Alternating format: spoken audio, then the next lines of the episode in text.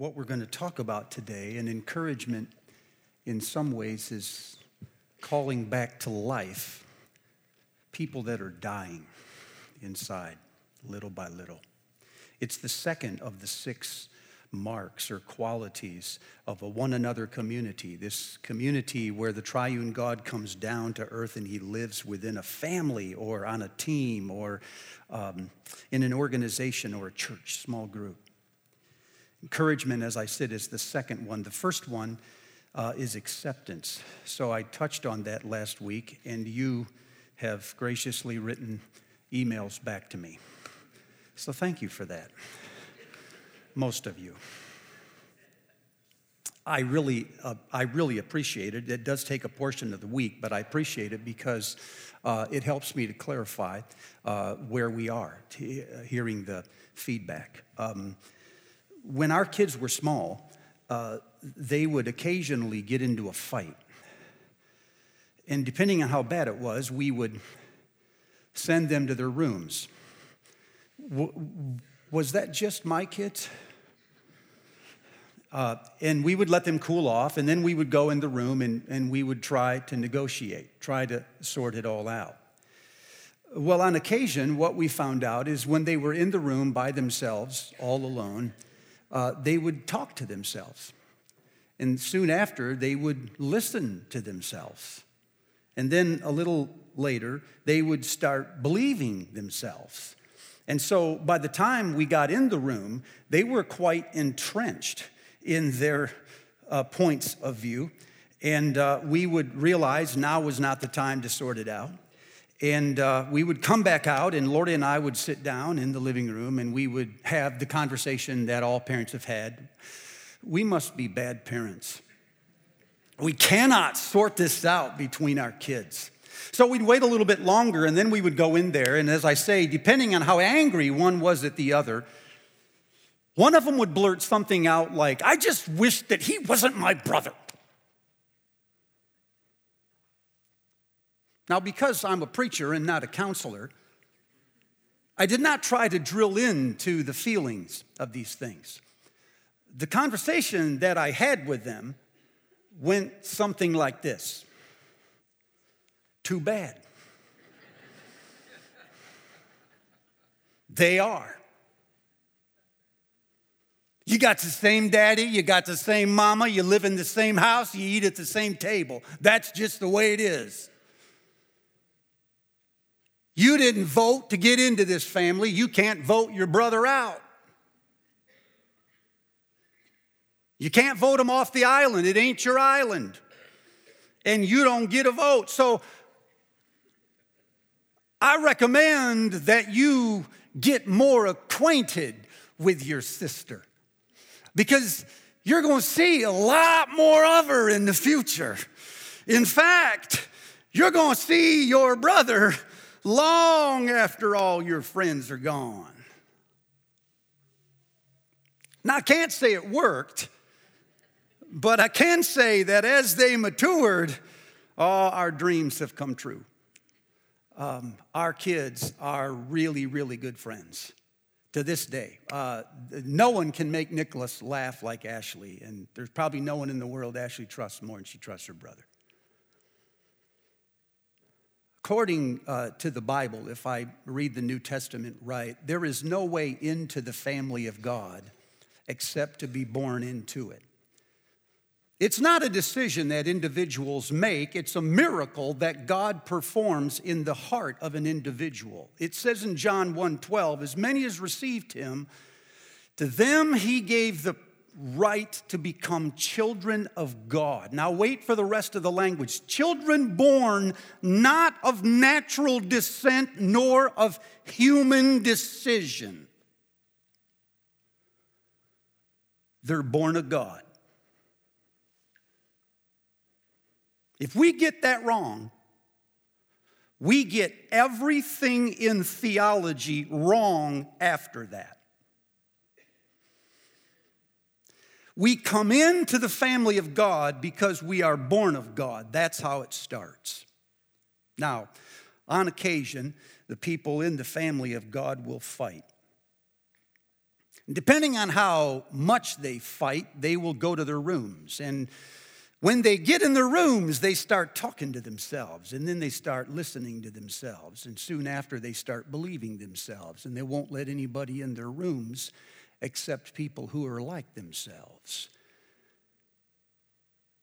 And when the Father comes in to sort it out, and He can't because we are so deeply entrenched in our ideologies and in our ethnicities,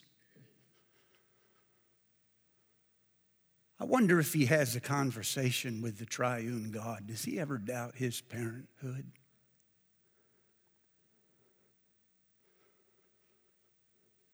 There might be times when people in the church just drive you crazy. Am I talking to anybody right now? These are Christians, they know Jesus, I think. But man, they are a pain in the neck. Maybe I am that person for you. And you might come to a point where you would say to God, I wish they weren't my brother or my sister. And uh, if you would let the Father into your room, he might say something like this Too bad. They are. You see, you got the same daddy. You got the same mother, the church. You live in the same house, the faith, and you eat at the same table. That's just the way it is. I suggest that you get more acquainted with your brother or sister who you don't like. Because truth is, you're going to see a lot more of them in the future. In fact, you're going to be spending time with them long after your friends are gone. See, you can pick your friends, but you can't pick your family. When you're born into the family of God, you are brother and sister, like it or not.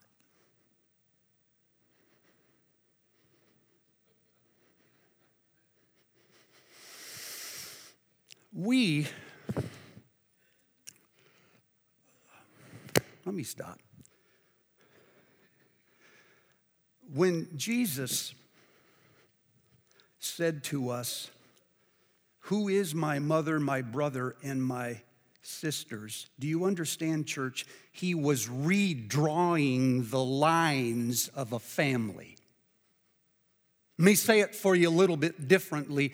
He was building ties with mortals and between mortals that rival, if they don't surpass, the ties between a mother and her child. He was saying, in effect, your new family are those who do the will of your father. That's who the family is. It's not the people we like. It's the people who've been placed into faith with us through the miracle of new birth. Yeah. So we, we probably spend too much time on acceptance, wondering whether or not we like someone. But I think if we would spend less time waiting to like somebody and just practiced the other five things, we might back into accepting them. Say, I don't like them. I agree. They're a pain. You're right. So instead of fighting them, why don't you encourage them? Why don't you learn from them? Why don't you confess and forgive them? Why don't you serve them and carry their burdens? And why don't you pray for them? And if you did this maybe enough times and long enough, you'd wake up one day and realize you'd accepted people. So rather than say, well, I got to wait to accept people before I do the other five, I'm saying do the other five, and you might back into accepting them. And that's a very good thing. All right, are you with me so far? So then, how do we encourage people? Think of two or three people right now uh, in your life. You might need to just put your head down, think for a second. Who are two or three people that you live with, you work with, that you think they need encouragement? I'll wait. Every day, maybe once a week, you'd see them. Think that person's sort of down. They need encouragement. You got them? Got their picture in your mind? Well, when we encourage somebody, we are speaking courage into that person. That's all the word means. It means to courage in, to plant courage inside of another person. So they got a whole bunch of things happening inside of them right now, but when we encourage them, we speak into those things. Now, in the New Testament, there are several different words that are used. It's kind of, uh, there's a collection of words that are used to describe encouragement. One of these words uh, literally means to come alongside somebody. So now you're not standing behind them and just shouting affirmations at them, you're actually walking with them in the journey. Another one of the words means literally to urge someone forward. It's kind of interesting because most of us think of encouragement as simply lifting somebody up. But what the word literally means is no, you're moving somebody forward. You're not just lifting them up. Another word literally means to build a house inside of someone. So now we're not talking just about making somebody feel better. We're talking about planting something inside the soul of a person that is concrete, it's tactile. You can almost see the difference when it's done. Another word in the New Testament for encouragement literally means to, uh, uh, um, what's a good word? Uh, to irritate. Some of us have that gift. But in a positive way, it means to stimulate something. It means to stir something up so that when you say it, they, it just triggers a reaction. Are you with me so far? So I'm not just talking about words that affirm somebody who are down for the moment. No, no, when you listen to the language in the New Testament, you start to hear a direction you hear a purpose. There's a vision of something bigger behind the person that you're encouraging, and you're hearing an intentionality over time I'm saying things, I'm doing things, I am modeling things that is, that is moving this person in the direction of something. So, what is this direction? Is the question. Well, when you get into the New Testament, you find out it is almost always the direction of Christ. Paul said, Christ in you, the hope of glory. I want to know Christ and the power of his resurrection. He says that we might be conformed to the image of him who is firstborn among many. It's Christ. I am crucified with Christ. Nevertheless, I live. No, wait, yet not I. It is Christ who lives in me. So the house that we're building and the direction that we're moving people toward is Christ. So when someone is encouraged, they're not just affirmed so they feel better, they're actually stirred up to go forward in the direction of Christ. There is an image of Christ being fully formed inside of them. Am I just talking to myself? There is an intentionality to encouragement.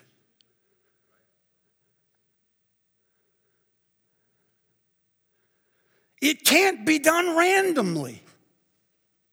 Paul said in Philippians chapter 3, I press on to take hold of that for which Christ Jesus took hold of me.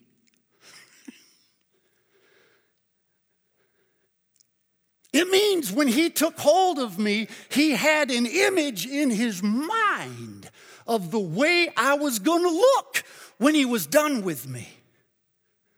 And on his fridge in heaven, do they have them? He has a picture of me before and after. He's done.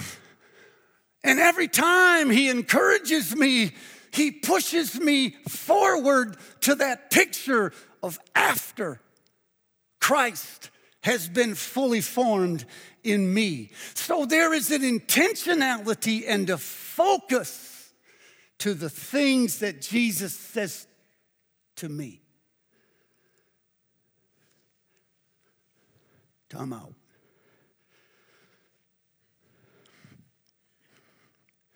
Question. Go back to all the talk in your family, in your small group, on your team, in your office, and ask yourself what percentage of all the talk in one day's time has that level of intentionality.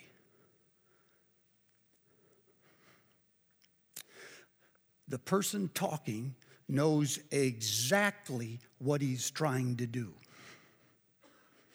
and he knows how to do it, and he does it continuously, day after day.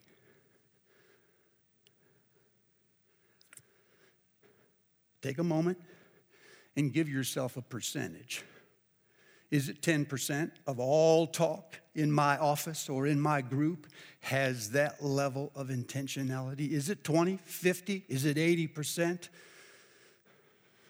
Say, I'm from a monastery, it's 90%. My hunch is that in most cases, it's well below 25% most of the conversation that takes place in small groups, offices, or on teams has to do with the issues of that day. They do not often penetrate the soul of an individual, so it cannot release. It simply deals with the issues of the day. And that isn't wrong. It's just that a person cannot be encouraged unless that is happening somewhere in the day. Still there? What I've just said to you in slow motion is that if we want to change or transform the families that we live in, or the small groups that we attend, or the offices where we work, or the teams that we belong to, listen, we will have to get hold of the language that is spoken there. Let me say it differently. All transformation, sooner or later, comes down to language. All transformation is linguistic. If I want to change the personality of a group, I have to get hold of the conversations that they're having. They have to have other conversations, conversations that bring life and create new opportunities. If we transform the way people talk and listen to one another, we change the relationship entirely.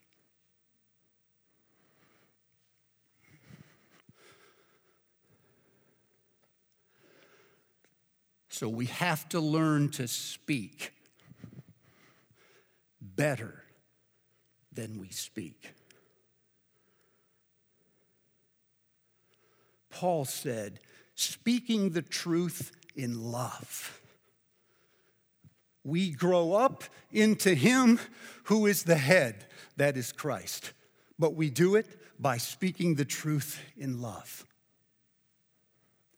Paul said, Put off falsehood and speak truthfully one to another, for you belong to one another. Paul said, Do not let any unwholesome, the word literally means rotting, don't let any rotten words come out of your mouth, but only that which is useful for building one another up, for building a house inside of another person. Paul said, Let your conversation be always full of grace, seasoned with salt, so it's effective in the I, do, do, do, do you hear what he's saying? There is an intentionality in the way that the apostle speaks to people. I had a, uh, I've got a file in my office, um, and I, whenever somebody sends either an email or a note, and it's really encouraging, and they say, "Man, you're doing a great job," you know, I put it in a file. Uh, and so now, after 38 years of ministry, I have, I have three notes in this file. I have a few more than that, but I, um, I made a vow to myself, you know, early on. I said, I'm not going to look at these things until I'm old and crusty and I forget who I am and forgot what I was doing. Then, when I'm like, you know, 106, I'm going to go open this file and I'm going to start reading these notes and go, oh, man. That's what I was doing. Oh, that feels so good. Well, last year, about this time, I broke my promise. I was curious as to why some people's notes got saved and others did not. And so I opened the file and I started rifling through them and I started reading the notes. It wasn't long before I noticed a pattern in the way people spoke when they encouraged me. Can I tell you what I noticed? I'm gonna, so just say yes. One is I noticed that their message was timely. They had a sense of what was happening inside of me. They weren't just saying, That boy, great job, love you for this. They knew what was happening in my life and they delivered a message at the right moment. Two, is I noticed a gravitas. The notes that I kept were written by people with a spiritual gravitas. They not only knew me, they knew God. And I knew that they knew God. So I felt that when they said these things, they were, in the words of Peter, um, speaking as though God Himself was talking through them. Third, I noticed they had a resonance. They identified something in me that I valued, that I wanted to become. But here's what I noticed what I wanted to become matured over the years. So when I was in my 20s, I wanted to be great. and they were like, oh, you were great. Oh, oh circle, you know, best preacher ever. Oh, Xerox, But as I got older, I wanted to be like Christ.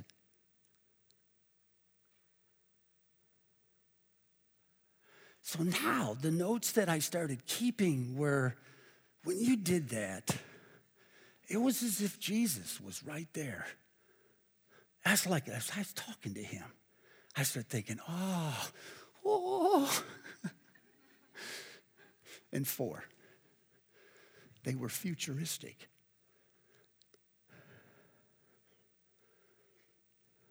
One of them was my dad. I was 35 years old. He wrote a letter that said, um, I've tried to do this, this, and this, and this, but here's what I've been praying for you, son. And here is what God is going to do. and he spoke prophecy. God is going to make you a better man. Really? Ah, sure. Yeah, well, you have nothing to do with it. God is going to make you a seeker after his own heart. You watch him. You see it? He spoke future to me. So then I started asking myself, this is why offices or teams can be filled with language and the stuff that they say just bounces off.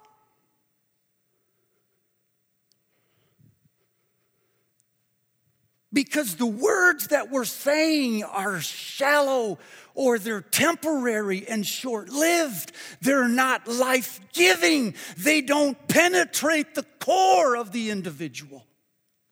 Asking myself, um, is there a way to learn how to encourage people? That was a note to self is this is a learned behavior. This is not just a commitment, it's a learned behavior. I can get better at this over time. And what I discovered was that the people who spoke words of life into me followed a sequence, which I call ALDS. Asked, they listened, they discerned, and then they spoke. It was a sequence.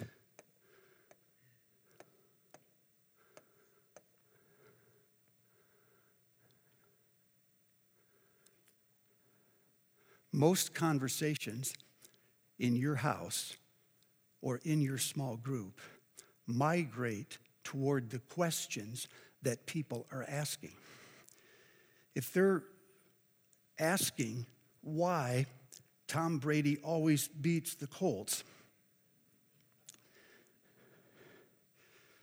sorry about that. The conversations will migrate towards football.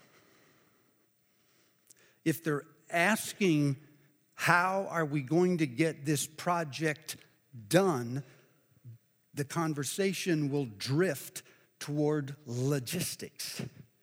It occurred to me that part of our problem is we don't ask good questions on a daily basis. Now, hang with me. I'm not suggesting that you meet people at the door tomorrow and say, How is it with your soul? Dude, they're gonna think you either joined a monastery or you got a degree in counseling. But I am suggesting that there should be a place and a time inside of your circle where these kinds of conversations come up. There's a regular place and a regular time where people ask about the spiritual nature of a person. Then we can fill that time with better questions. What is God saying to you lately? What keeps you from doing that? If you were to do that, what might be the first step? Who are you going to tell? Where do you see God at work? What do you think He wants us to do to be where He is at work? These are different questions. Then, the ability to listen well. I'm a preacher. Preachers preach. This is one of the reasons I don't counsel. When someone starts saying, here's the problem, I think in terms of sermons. Oh, I got a text for that. Wait a minute. There it is right there. You see it? And so what I learned is that listening is hard work. And I know when I'm listening well, it's because I don't know where the conversation is gonna go. I'm listening well when I don't know the next question I'm gonna ask. But when I just sit there and run the questions like a good therapist, I'm not really listening.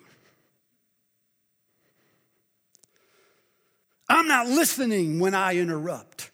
I'm not listening when I pigeonhole their words into my advice. I have one size fits all. I'm not listening well when I do that. So I'm learning, at least in my life, that I need to be more intentional. Uh, you're really kind of ambivalent from one moment to the next as the conversation proceeds. And then I need to be able to ask myself, what is really happening in this situation? Is the person inside hurt? Are they, um, are they afraid? Are they exhausted? That word is fatigue if you don't read hieroglyphics. Are they full of doubt? See, you don't normally ask these questions of people. I just think, wow, this has taken a long time. And then, then, once I have discerned what is happening, I can use my knowledge of Scripture to say words of life. Let me say that one more time, a little differently. Nobody cares what I have to say. But I've noticed when I quote scripture, it just goes off. This is one great reason to have devotions in the morning. Not the only one, but it's really nice because you're programming your mind. And so in the mornings, if you have words from the Lord and you think of people, simply text the passage to them or simply call them on the phone or send them an email and say, I was just reading today, had this passage thought of you, boom, and let it let it go.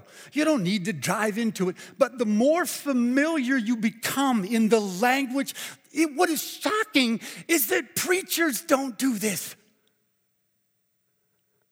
We resort to our own words, no, not the words of Scripture, but the Scripture has a gravitas. Okay, Steve, shut up. A couple uh, months ago, I was uh, here in the office, and this works, is what I'm trying to say. Um, and there was a knock on the door. A couple guys were there, and they came in to talk about football. And I was always uh, eager to talk about that. And so that conversation went on and on for a long time. And finally, all of a sudden, one of the, one of the guys said to me, um, Preacher, I got a question for you. Say, um, say I got a, a friend who is doing everything right and God has abandoned them. What would you say to them?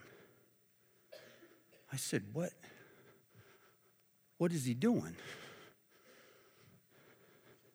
He listed a bunch of things and I said, Why does he feel abandoned? He said, Because he's always there for God. He's serving God. He sacrifices for God. He's been a Christian his entire life. And now when he prays, it feels like um, God ain't even listening. What would you tell him to do? I said, um, I. Uh, had a time in my life, sir, when I woke up at 2:30 in the morning with that very question. What question? I said, My question is, Where are you, God? I've done everything you asked me to do, and you're nowhere to be seen. We read your Bible like a cookbook, and it didn't work. And to be honest with you, I'm a little tired of it. And at 2:30 in the morning, we had at it. He said, Oh my goodness, have you been listening to my conversations at 2:30 in the morning? I said, "Ah, you don't have a friend." what would you tell me to do? I said, I would tell you to double down. He said, What do you mean? I said, Are you familiar with the 23rd Psalm? He said, I am. I said, Are you familiar with it enough to know where in the psalm the pronoun changes. He said, I do not know. I said, think about it a minute. Where does he stop talking about God and start talking to him? And you could watch him. He's doing it with his lips. He's going, wait, in the valley of the shadow of death.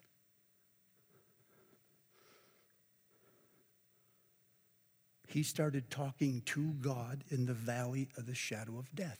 I said, Do you think it's possible that those times in our life when we're sure He's the farthest away might be the times when He's actually the closest? So rather than believe He's far away, why don't you believe what He said? and know that He is close to you. Double down. Don't run from Him, run at Him.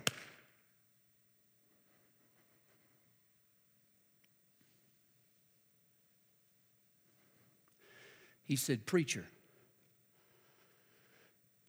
do you think God comes to earth today and still talks to people? yes, sir, I do. Yes, I do. I believe in your life, like there is in mine, every single week, multiple conversations, which, if we asked better questions, we listened in between the answers, we discerned what was really happening, and we spoke words of life, we could raise people from the dead.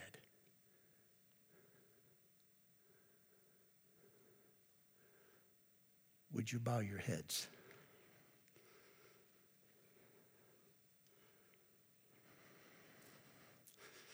Take a moment and think about the conversations that fill the place where you work. How many of them, what percentage, are genuinely encouragement? Think about the two to three people that you named at the beginning of this message and what those people look like once Jesus is fully formed in them. Imagine their personality, their gravitas, their vision, their wisdom. Imagine how stable their lives are, how confident they are. Imagine them. Then ask yourself, which of these habits, asking, listening, discerning, and speaking, are easiest for me, and which ones are the hardest? Where do I have work to do?